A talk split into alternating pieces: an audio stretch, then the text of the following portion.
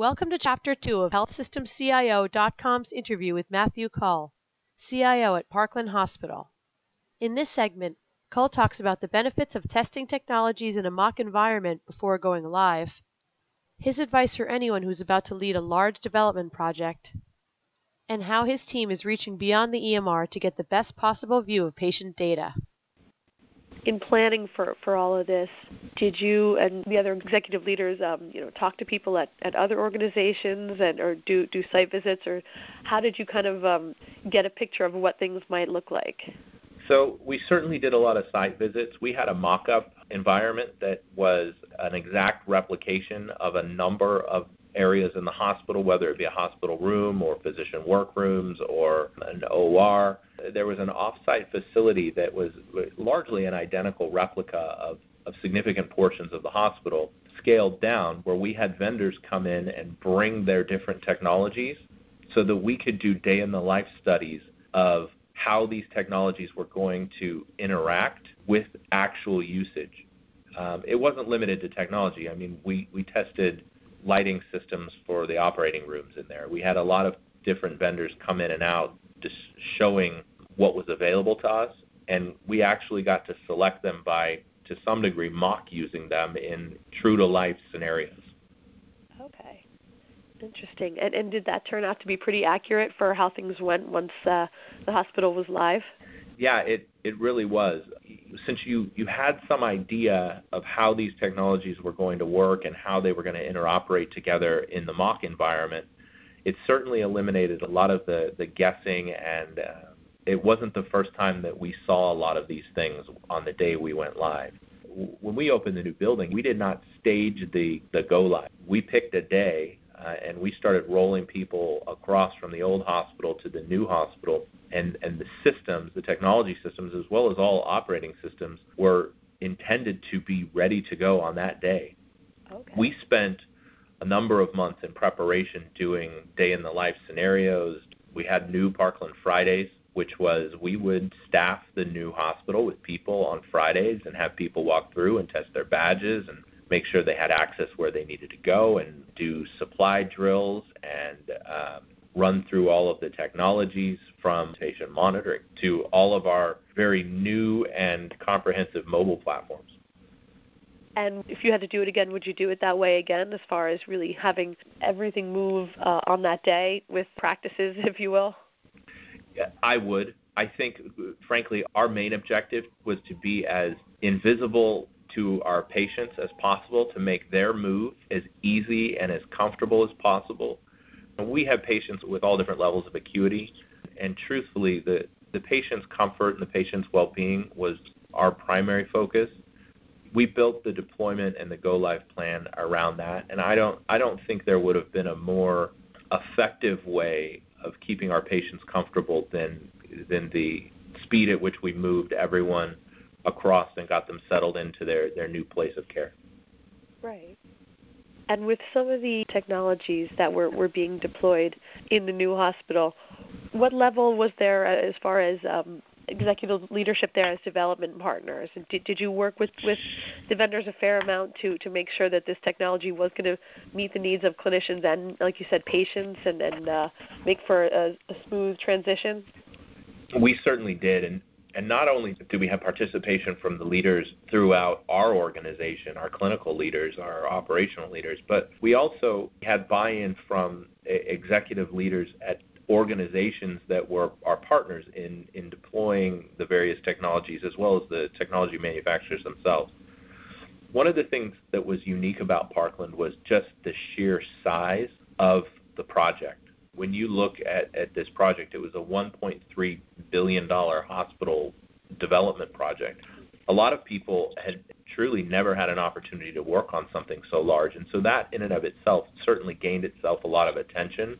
Yeah. But we were also working in conjunction with several large uh, hardware and software vendors on dev partnerships to develop technologies that, frankly, had never been brought to market uh, up until the opening of the new Parkland campus and working on a lot of these emerging technologies and a lot of new development initiatives in partnership with very, very large, well known software hardware vendors.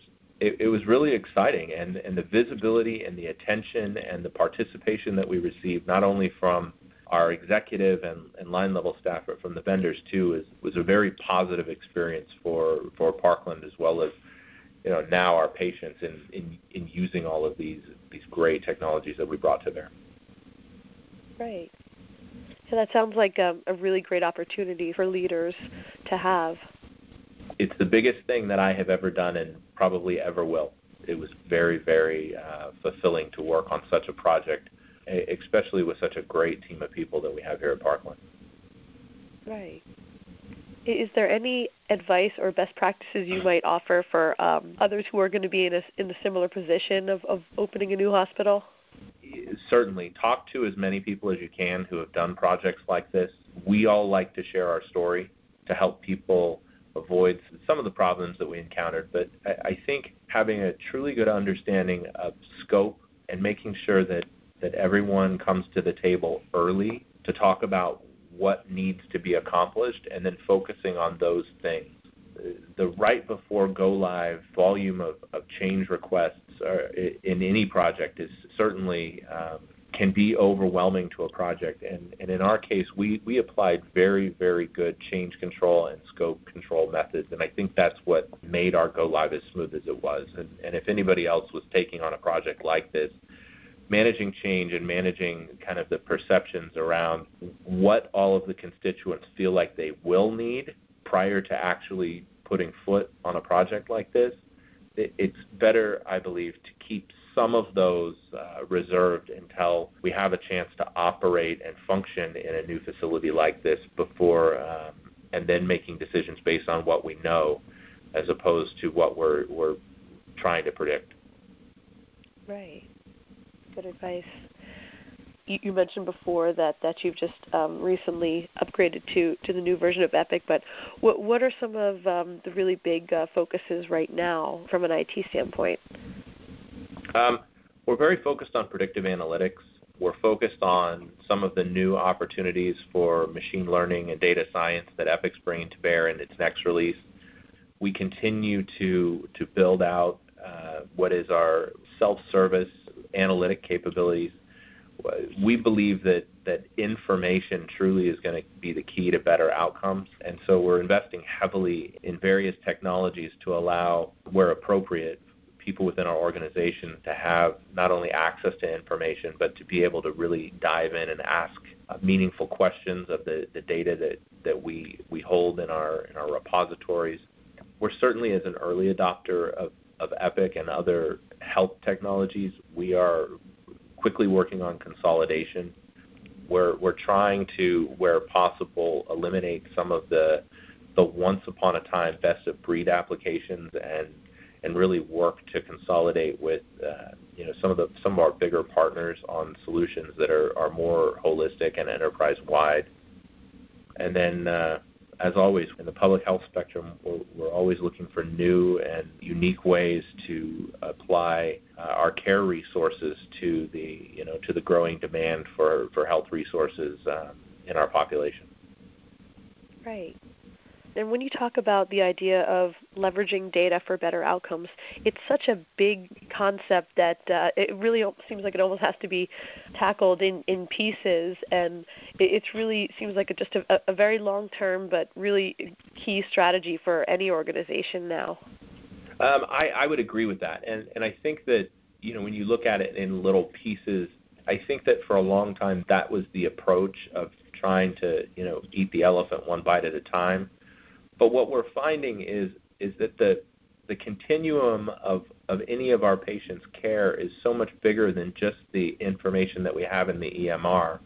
We're really trying to tap into things like social determinants and where else they're getting care and looking at non traditional points of care to serve some of our most in need patients. We also are looking at prescription fulfillment history outside of, of our environment as we know, people who are compliant and persistent with their medications tend to have better outcomes. We have large-scale diabetes management, large-scale um, cancer and oncology management to try and keep people healthy. Um, there are a number of public outreach types initiatives that, that we are we are focusing on and, and at the core of them we're utilizing our data to determine where is the best place to apply these type of outreach programs and then also what factors what uh, determinants are, are relative to the outcome that our patients may have as a result of some of these interventions.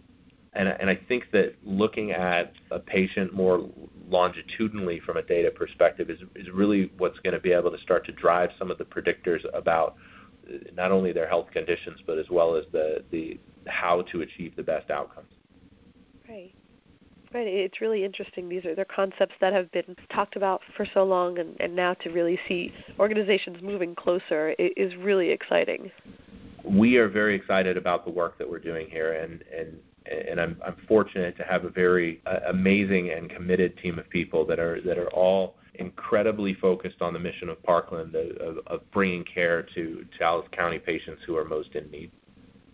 Right. Okay, so the last thing I wanted to ask was just about your career path and the previous experience you had before this role.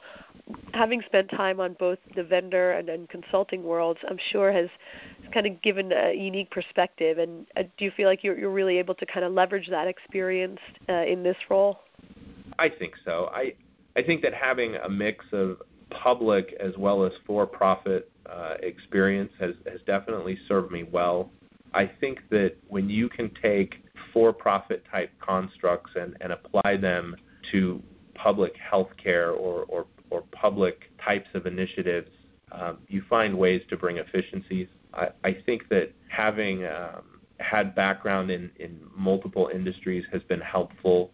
You know, my eyes haven't been on healthcare for my entire career, um, a large portion of it, but not all of it. And so seeing the way other industries solve problems uh, has, has definitely brought some intuition to this role um, and solving some of the problems that we have here as a hospital or some of the challenges or initiatives that, that we want to, to move forward um, as a hospital.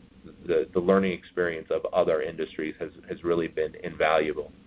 I think uh, on a very personal level, there is something profound about public health. It is very fulfilling to know that we're here to care for the people. We certainly ha- are financially conscious. We have to be good stewards of, of our financial resources, but the main objective at Parkland is caring for people and, and helping uh, those who are most in need. And, and it's very personally fulfilling to be able to do this kind of work uh, as a profession.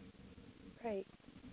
Yeah, it um just through talking talking with you, uh, your your passion comes through, and that that's really great to see, and and that's exactly what uh, I believe the industry needs right now. So, really great stuff. Well, thank you. That's very nice of you to say. Sure. Well, um, I could definitely talk to you more, but I'm going to let you go. I know you have things to do, but thank you so much for your time. I really appreciate it, and I think that our readers will really uh, benefit from hearing about the work that you guys are doing. Terrific. Thank you. I appreciate the time to talk today. Sure. Thank you. Take care. Bye bye. Thank you for listening to this podcast from healthsystemcio.com. To hear other podcasts, visit our website or subscribe to our account in iTunes at healthsystemcio.com backslash podcast.